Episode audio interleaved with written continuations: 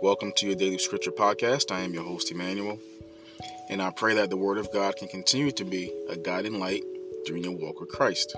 And I pray that this year you will continue to walk along the right path and ask God for guidance in order to fulfill your purpose and be in His will. Today's word will be read from James 2, verses 1 through 11, and this is episode number 10 of season 2. Favoritism forbidden.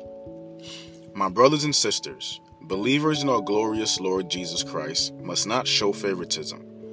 Suppose a man comes into your meeting wearing a gold ring and fine clothes, and a poor man in filthy old clothes also comes in. If you show special attention to the man wearing fine clothes and say, Here's a good seat for you, but say to the poor man, You stand there, or sit on the floor by my feet, have you not discriminated among yourselves and become judges with evil thoughts?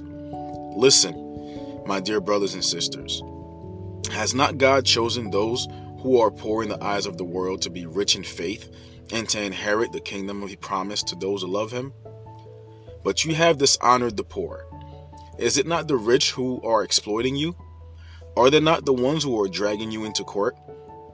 Are they not the ones who are blaspheming the noble name of whom you belong?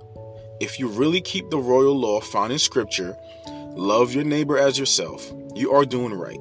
But if you show favoritism, you sin and are convicted by the law as lawbreakers.